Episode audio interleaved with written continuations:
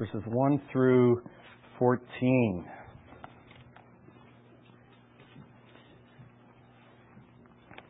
Genesis 22.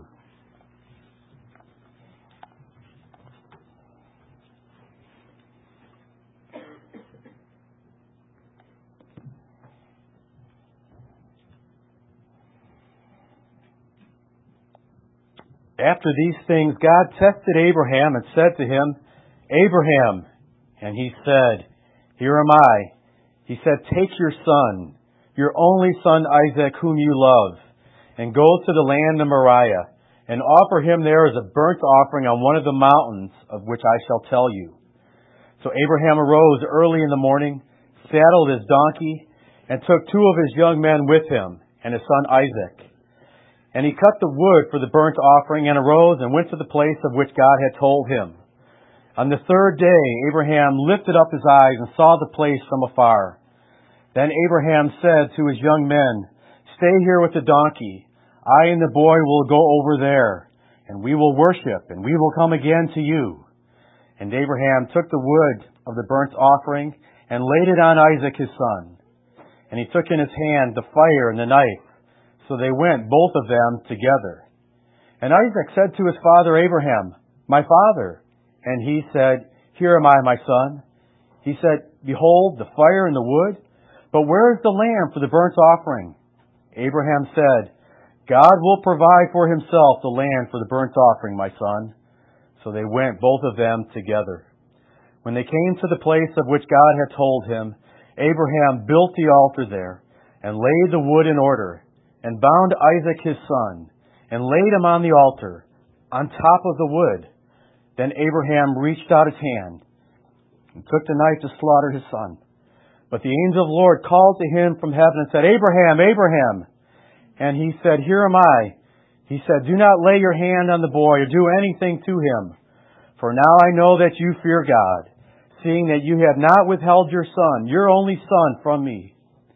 And Abraham lifted up his eyes and looked, and behold, behind him was a ram caught in a thicket by its horns. And Abraham went and took the ram and offered it as a burnt offering instead of his son. So Abraham called the name of that place, The Lord will provide. As it is said to this day, On the mount of the Lord it shall be provided. And this is the word of the Lord. Thanks be to God. Father, we want to ask you to send your Holy Spirit this morning and open our eyes to see that the message of Christmas, the coming of the Savior, who would die on a cross, who would rise on the third day in our place, is a message that we find all throughout the text of Scripture. And help us to see it in this passage right here. And help us to rejoice in it and just praise you for all that you have done for us in Jesus Christ. And help us to see that in return, you are asking us to give everything to you in return. We pray in Jesus' name. Amen. You may be seated. In order to understand the story of Christmas, we have to go back, not back just a couple thousand years to the birth of Jesus in a little town called Bethlehem, but we have to go all the way back to the beginning of world history to the Garden of Eden. Our first parents, Adam and Eve, you will recall, were enjoying paradise, quite literally. God had created the whole world for their enjoyment. And if you were here last week, you may remember that God only had one command in the entire world, and that command was, do not eat from the tree of the knowledge of good and evil. And God made it very clear that if they ate of that tree, they would surely die that day. God made the promise very clear. He made the command very clear. In the very day that you eat of it, you shall surely die. Well, the serpent slithered into the garden, or perhaps flew into the garden and he approached Eve and he said, You shall not surely die, contradicting what God had said. He said, For God knows that in the day that you eat of it, your eyes shall be opened, and you shall be like God, knowing good and evil. And Eve saw that the tree was good for food. It was a delight to the eyes. Uh, the tree was to be desired to make one wise, and we're told that she took of the fruit and ate, and she also gave some to her husband who was with her, and she ate. And then God came to Adam and said, What have you done? And he blamed the woman. And then God came to Eve and she said, The devil made me do it. And then God came to the serpent and he cursed the serpent. And in the last part of that curse, we saw that a day was coming in which we would see the demise of the devil. In 3:15 in the last section we read, he, the offspring of the woman, shall bruise your head, and you shall bruise his heel. In this curse, we have the promise that a day is coming when a woman is going to give birth to, to a son, and this son is going to conquer the serpents. And I had mentioned that Martin Luther made the great observation that God never told the serpent who he would be. So every time the woman gave birth to a son, she would tremble, or he would tremble, because he never knew, could this be the one?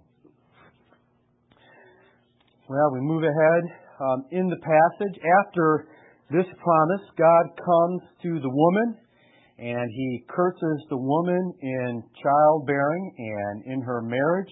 And then he comes to Adam and he curses Adam in his work. And after the curses are doled out, we are surprised. Why are we surprised? What did God say would happen to Adam and Eve on the day that they ate of the tree of the knowledge of good and evil? What did God say would happen? They would die. And here the curses have come, and yet Adam and Eve are still standing. And we are absolutely stunned. How can that be? Because God is a gracious, merciful God, and because God has provided a substitute. Look at 321. And the Lord God made for Adam and for his wife garments of skin and clothed them. Now, you need to know that this passage right here is loaded uh, with symbolic meaning and rich theology. First of all, we have the introduction of animal sacrifice, beginning with the first death following sin. We're told that he made garments of skins of an animal, perhaps a lamb, we're not told. Uh, we also have the beginning of substitutionary atonement. Substitutionary atonement. All you kids know what that is? You know what a substitute is? Sometimes you have a substitute teacher.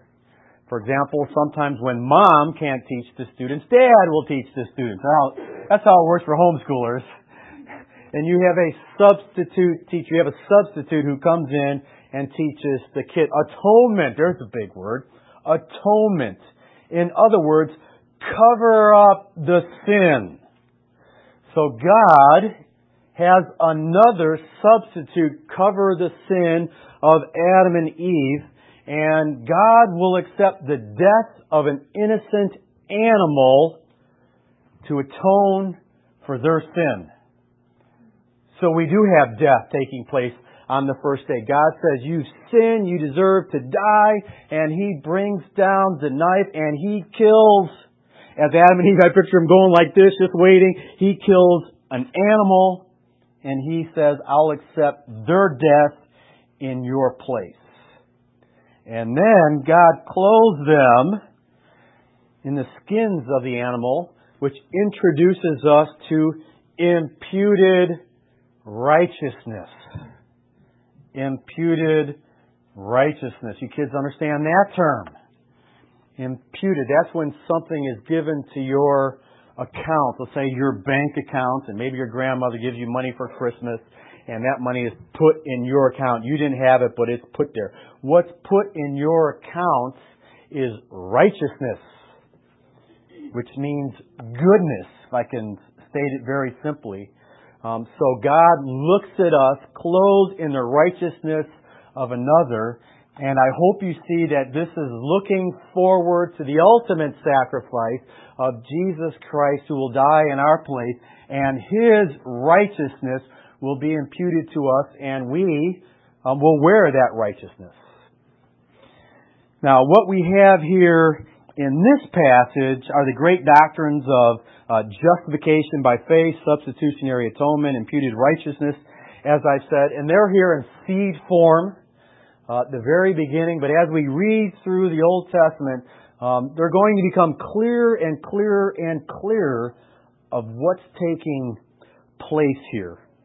Now, I want to read one passage from Isaiah that I just find uh, fascinating. Isaiah 61:10, which gives us a hint of this uh, robe of righteousness, and that's the phrase in this verse. Isaiah 61:10. I will greatly rejoice in the Lord. My soul shall exult in my God, for he has clothed me with the garments of salvation. He has covered me with the robe of righteousness. So I know this is just at the beginning of Genesis, but this is what's happening to Adam and Eve. They deserve to die, but God kills the animal in their place and then takes their garments and they're being clothed with the garments of salvation. They're saved. And we, we see that salvation in the fact that they're alive. the fact that they're still living shows that God has saved them, and He has saved them through the death of another. And again, this is the beginning of the Bible. This is Genesis, but as we go through the Old Testament, we see how this sacrifice is going to become clearer and clearer. Well, after um, curse. Adam and Eve are banished from the garden. And then Eve gives birth to Cain.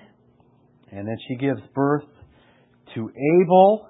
And there is conflict over these brothers because God accepts the sacrifice of Abel and he doesn't accept the sacrifice of Cain all I want you to know is right from the very beginning, um, Cain and Abel, the very, the very first two boys that are given birth, they know they have to offer sacrifices to God. And, and I want to submit to you that they understand a lot more than we often give them credit for. I really do believe that they probably understand, I'm not going to be dogmatic, but most likely they understand we are sinners and we need to offer sacrifices to atone for our sins so that we can be forgiven. I think they understood that. And a little later, um, the doctrine of offering animal sacrifices for our sins going to become clearer. But right up front, we see they saw the need to offer sacrifices and then a couple chapters later, uh, Noah brings animals into the ark and he has extra animals because he knows that he has to offer sacrifices to God. So it was very clear right from the very beginning that sinners need sacrifices. Now, turn ahead to Genesis 22. And we'll see what is perhaps the most difficult sacrifice that a man has ever been commanded to give by God. Verse 1 says, After these things, God tested Abraham and said to him, Abraham, and he said, Here am I. He said, Take your son, your only son Isaac, whom you love, and go to the land of Moriah, and offer him there as a burnt offering on one of the mountains of which I shall tell you. So we're told in verse 1 that God is testing Abraham. Um, when I was a, a student at Moody, I had a professor who liked to call tests or exams opportunities. He said, I'm going to give you an opportunity Friday. He made it sound so positive. An opportunity to see how much you've learned this last week. And we'd all go, oh. Um, but a test is an opportunity for God's people to demonstrate that they really do trust Him. Because here's the truth. When the sun is shining, when all is well with the world, it's real easy to sing praises to God and talk about how wonderful He is and say, I have so much faith in God. But what happens when the sun goes down, the darkness sets in, and adversity comes? Do we really trust God? How strong is our faith? And the fact of the matter is that's an opportunity for us to demonstrate how much we really do love God, how devoted we are to Him, and how great our faith really is. And we don't really know what our faith is like until God brings an opportunity, a test our way. And they will come our way. In James 1 2, he says, Consider it pure joy, my brothers, whenever you face trials of various kinds. Not if you face trials of various kinds, whenever you face trials of many kinds. You will face trials. And as I said, Abraham is facing one of the greatest trials that a man has ever received. And I think every one of us parents can relate to this. Imagine God asking you to take one of your children and offer him or her as a burnt offering. I think it would shake us to the core of our being. But that's what God is asking Abraham to do. And let me pause just for a moment to say that unbelievers are absolutely repulsed by this command. They're absolutely repulsed. They look at this and they say, God is commanding human sacrifice.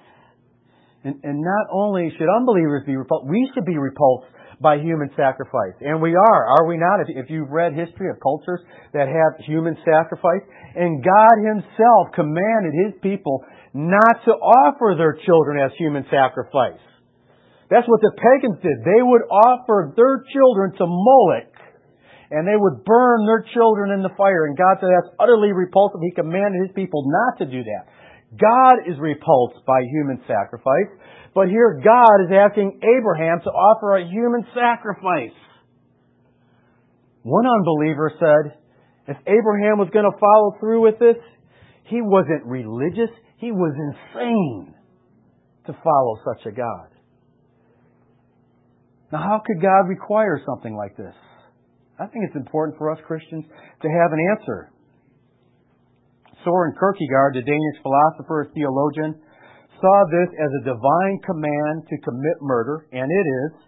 He explained it as the suspension of ethical laws for a higher purpose. He explained it as the suspension of ethical laws for a higher purpose. In other words, God set aside ethical laws, including his own ethical laws, because he had a higher purpose. You guys comfortable with that? I'm not comfortable with that at all because what Soren Kierkegaard is saying that God committed the unethical, God committed that which is immoral. So I'm not comfortable with that explanation as well. What we need to remember is that we have so presumed upon the mercy, the grace, and the love of God that we have forgotten that God is also holy, righteous, and just. The wages of sin is death. And if God should say, I'm bringing about judgment for sin on this pers- person, that's not unethical, that's not immoral. God is a just God. He has every right to condemn sinners to death.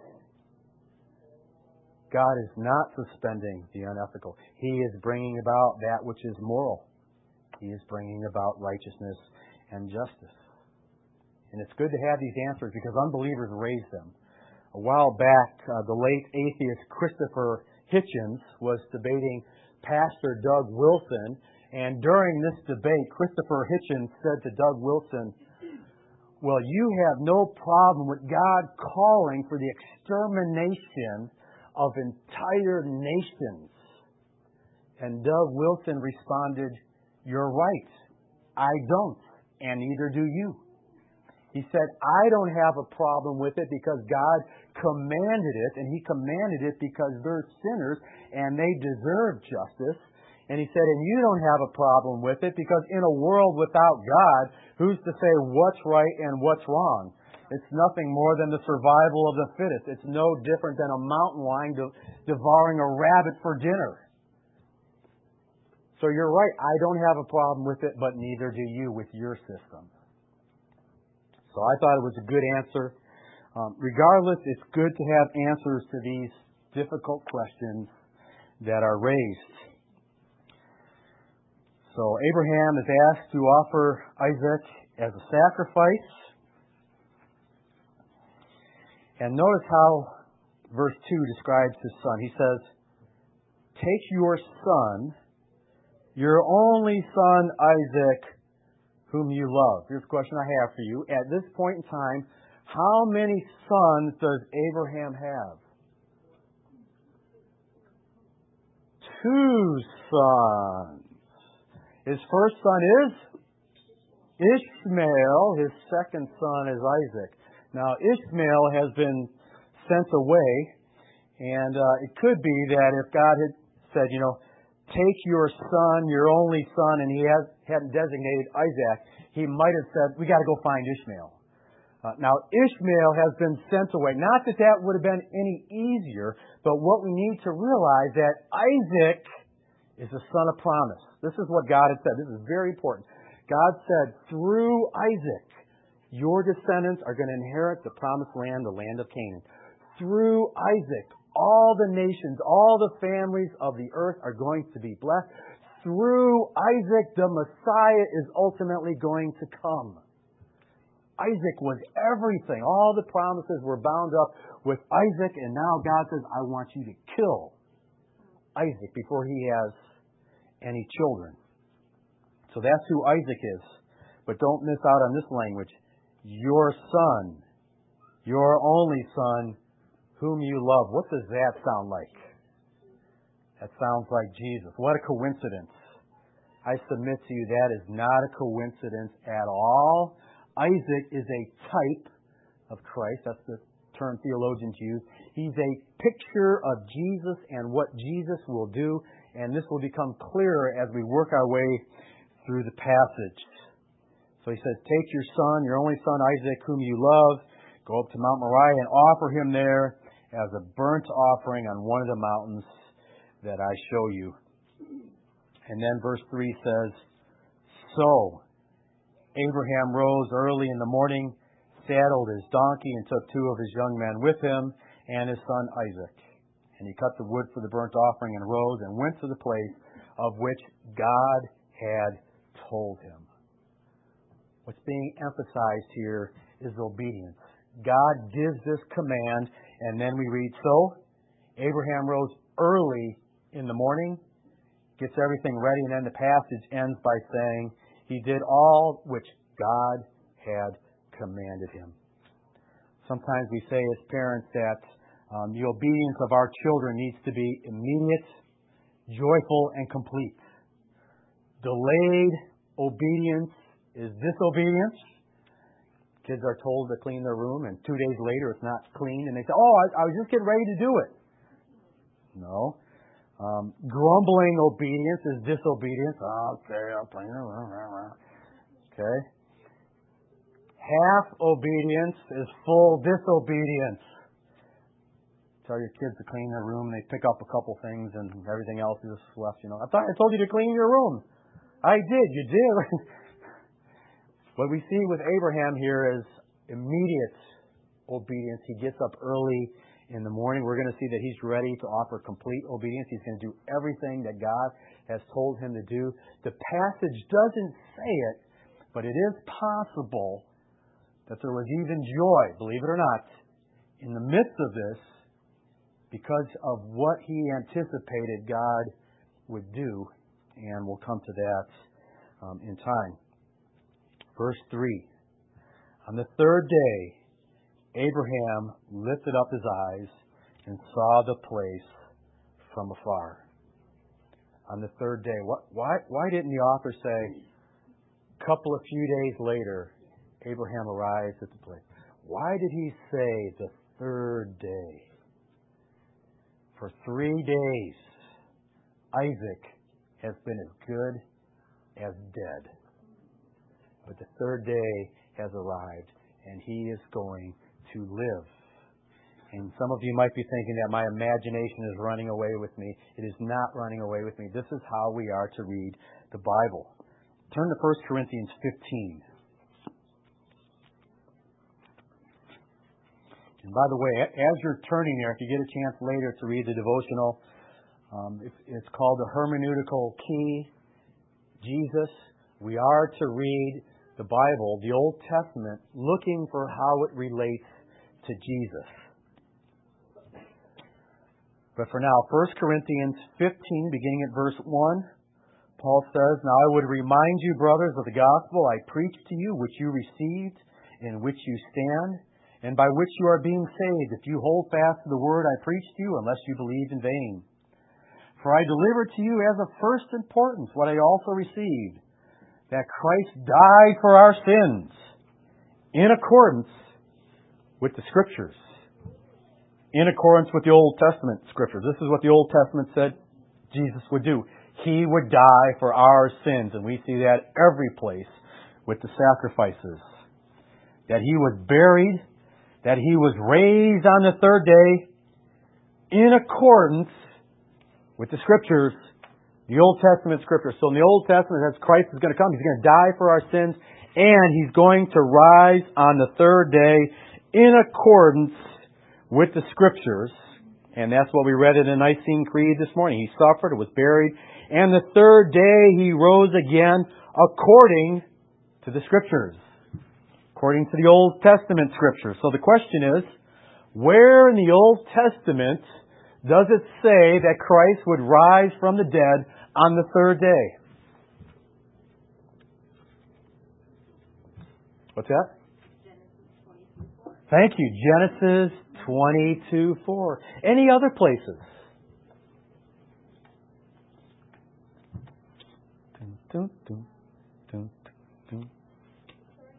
the story of Jonah. Remember what Jesus said? As Jonah was three days and three nights in the heart of the fish, so the Son of Man will be three days and three nights in the hearts of the earth, which tells us as we read through the book of Jonah, you have to see Jonah as a type of Christ. And it doesn't have to be perfect, because I know you're thinking, well, he disobeyed. He did. But then he went where God told him to do. He died in that fish. He rose from the dead. And after he rose from the dead, he went to Nineveh and he preached, and there was a massive revival after there was death and resurrection. Jonah is a type of Christ. So this is not a fanciful way of reading the Bible. This is how we're supposed to read the Bible. We're supposed to look for how it relates to Jesus. So back to Genesis 22. As we saw on the third day, he comes to the spot, and then verse 5 says, Then Abraham said to his young men, Stay here with the donkey. And this is how it reads in the Hebrew. I and the boy will go over there and we will worship and we will come again to you. We're going to go over there, me and Isaac, and, we're going to worship and, and we are going to come back. Did Abraham really believe that? Was Abraham lying? What, what's going through Abraham's mind at this point? Something like this okay, I have been waiting years and years and years for a son. Finally, when I'm a hundred years old and Sarah is 90, we're blessed with Isaac. And I'm told that all the promises are going to come through Isaac. The land to my descendants and all the nations will be blessed through him and the Messiah is going to come through him. God promised that. God is faithful. And now God says, I want you to take Isaac up to, and I want you to kill him and offer him as a burnt sacrifice. And, and don't miss out on how graphic that is. A burnt sacrifice. His emphasis on fire. He is going to be totally consumed. Now, how do those two go together? See what Abraham is wrestling with? God's made these promises. God's telling me to kill my son. How, how, how can it be? How can it be? And Abraham comes to a logical deduction. Does anybody know what it is? God's going to raise him from the dead. This is what we read in Hebrews 11:17 to 19. By faith, Abraham, when he was tested, offered up Isaac, and he who had received the promises was in the act of offering up his only son, of whom it was said, Through Isaac shall your offspring be named. He considered that God was able even to raise him from the dead, from which, figuratively speaking, he did receive him back. So the author of Hebrews saying there was a figurative resurrection on the third day. He received him back. So Abraham's thinking, I'm going to go, I'm going to offer him, I'm going to kill him, he's going to be a burnt offering, and then God is going to raise him from the dead. And this is why I said earlier that there could have been an anticipation of joy even if it was mingled with terror. How, how is this going to come about? But God is going to do something here, going to bring about a resurrection. And then verse 6 And Abraham took the wood of the burnt offering and laid it on Isaac, his son. Very strong emphasis on the wood here the father takes the, wood on which he's going to be sacrificed and places it on Isaac, perhaps places it on his back, and we shall, should see a clear parallel with Jesus who also carried the wood, the cross on which he would be sacrificed. And he took in his hand the fire and the knife, Of course, the knife was to kill him. The fire most le- likely represents the judgment of God. Our God is a consuming fire. God brings about judgment. So the fire probably um, represented judgment for sin that was going to come upon Isaac. So they went, both of them, together.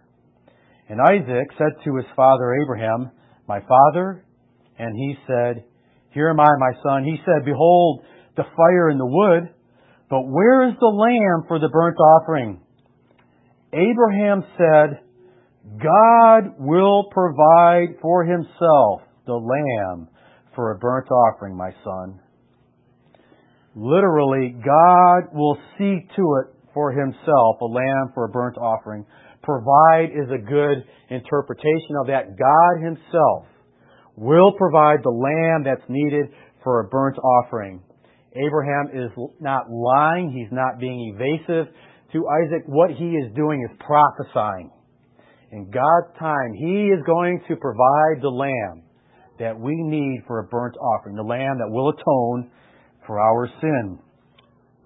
Then verse 9, when they came to the place of which God had told him, Abraham built the altar there and laid the wood in order and bound Isaac, his son, by the way, that binding probably wasn't necessary. Uh, most likely, Isaac was probably in his late teens. Perhaps he was 20 years old. Um, he could have fought off his father, who was well over 100 years old at this time, but he went willingly, seems to be the picture. And I think the binding is uh, meant to be another parallel with Christ, who was bound to the cross by the nails. But at any rate, um, he laid the wood in order, bound Isaac, his son, and laid him on the altar, lays him on the wood. Notice that on the altar, on top of the wood. Again, clear reference to the wood. Then Abraham reached out his hand and took the knife to slaughter his son. But the angel of the Lord called to him from heaven and said, Abraham, Abraham. And he said, Here am I. He said, Do not lay your hand on the boy or do anything to him, for now I know that you fear God, seeing that you have not withheld your son, your only son, from me. At this point, we might ask the question, isn't God omniscient? Doesn't God know everything? Didn't God already know that Abraham feared him and that he would not withhold his son? Of course, God knew that. Uh, most likely, what's meant here by this word, now I know, is judgment. Now I know, based upon what you have done, I can make a judgment for everybody else to see, including yourself, that you fear me and will not hold anything back. And of course, one of the reasons for this test is for Abraham's benefits.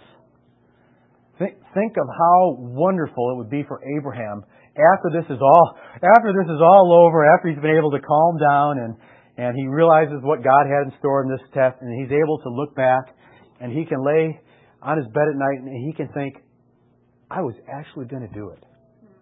I was actually going to sacrifice Isaac. I was actually going to give everything to God. I really do love God. He, he was greatly encouraged by that later. Think, I really do love God that much. See, and here's the truth. We don't really know how much we love God until we go through a difficult time. Until we go through the fire. And then we see how much we do or don't love God and trust God. But these tests are for our benefits. Uh, for us to see where we're at, how we can grow in our relationship with Him. So he says, Now I know that you fear me. You have not withheld your son, your only son, from me. And Abraham lifted up his eyes and looked, and behold, behind him was a ram caught in a thicket by its horns.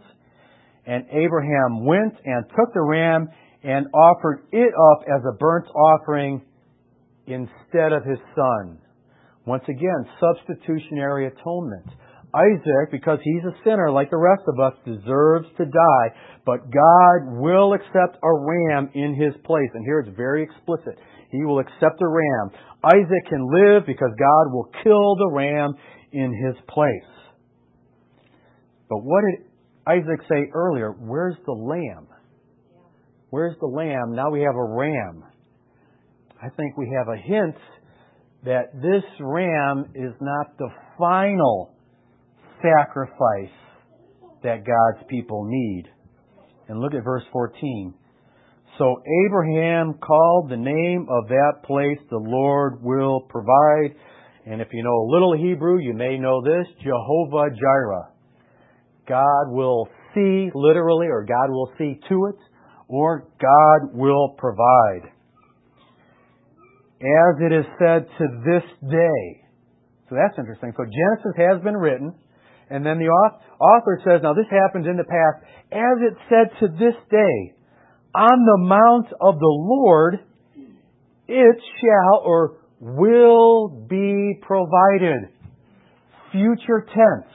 So after this, the people of God were saying, you know what? On the mount, it, literally, it's He will be provided. Now, we need to back up a little bit. Verse 2. God told Abraham to go to the land of what? Moriah. Go to the land of Moriah, and I'll show you which mountain on which I want to sacrifice Isaac.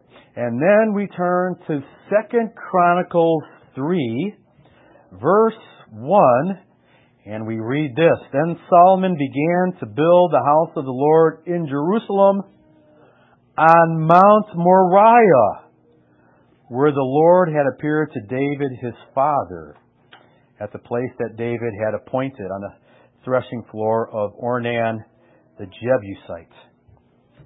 So Solomon, who had the privilege of building the temple, built it in Jerusalem on Mount Zion, which means when the Israelites were offering sacrifices to God, which they did so by the thousands, they came to Mount Moriah to offer the sacrifices.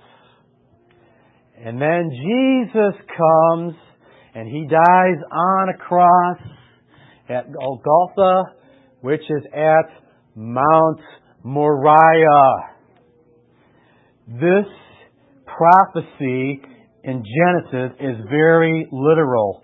On the mount, on Mount Moriah, he shall be seen, he will be provided the ultimate sacrifice for our sins, and that's what happened when Jesus came.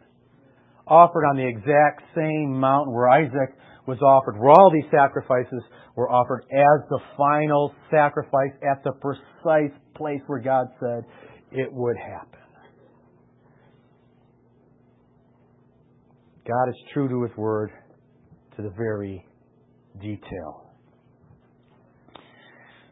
Now, God has given us everything in Christ. God has given us everything. And, and, Paul says that in Romans. He who has not withheld his only Son, how will he not also, along with him, give us everything? And he will. We are heirs of the kingdom. Heirs of the kingdom. Eventually, we are co heirs with Christ. We're going to rule. We're going to reign with him. Everything that belongs to Christ belongs to us. So if you don't get what you want for Christmas, just be patient. In God's time, it's all ours. It is all ours. But here's what we also have to see God is asking everything of us.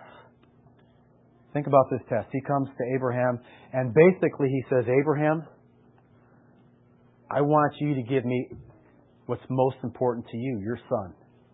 It's a way of saying, I want you to give me everything. This is what uh, Chuck Colson um, said in this book, Dangerous Grace. I think this is fascinating. He said, The greatest challenge facing the church today is to reassert the lordship of Jesus Christ. I think that's very insightful. He says the scriptures make clear the totality of Christ's claims upon us. And then he quotes Matthew 16:24 where Jesus says, "If anyone will come after me, he must deny himself and take up his cross and follow me." Deny yourself, take up your cross, follow me. And a cross is a symbol of death. Be willing to lay down your life and go wherever I tell you to go. Paul describes Jesus as the only sovereign, the King of kings and Lord of lords. The Word tells us that Jesus became God incarnate, the one before whom all nations must one day stand for judgment and whose lordship every tongue will confess. If we really understand what being Christian means, that this Christ, the living God, actually comes in to rule one's life, then everything must change. Values, goals, desires, habits. If Christ's lordship does not disrupt our lordship, then we must question the reality of our conversion. If Jesus Christ really is our Lord, then everything changes. And we have to be willing to lay down whatever He calls us to lay down. We have to be willing to follow Him wherever He tells us to go. And that's one of the lessons we also see here in Genesis 22. God gives us everything that He has. But He's also commanding that we give Him everything. Not as payback, but because He's deserving of everything that we have because of who He is and how gracious and how generous He is to us. So as we're thinking about what we're giving our spouses and our kids and our friends for Christmas, let's realize what God wants for Christmas. And of course, it's not just Christmas, but What God wants from us is our entire lives. That's what He's asking for. And He will be content with nothing left. But let's remember that He He is worthy because He is our Creator and He's our Redeemer. And of course, He's also our Lord. Let's pray.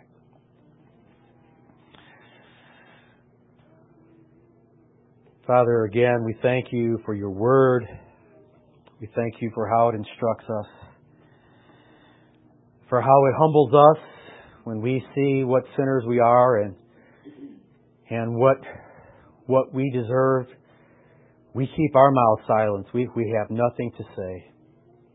But then as we see how merciful and gracious you are towards us sinners by allowing Jesus to be a substitute sacrifice in our place, we, we are just awed.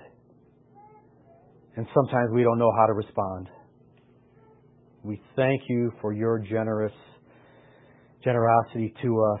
We thank you for your indescribable gift, Jesus Christ, who was given to us, whose birth we celebrate during this Advent season, and in whose name we pray. Amen.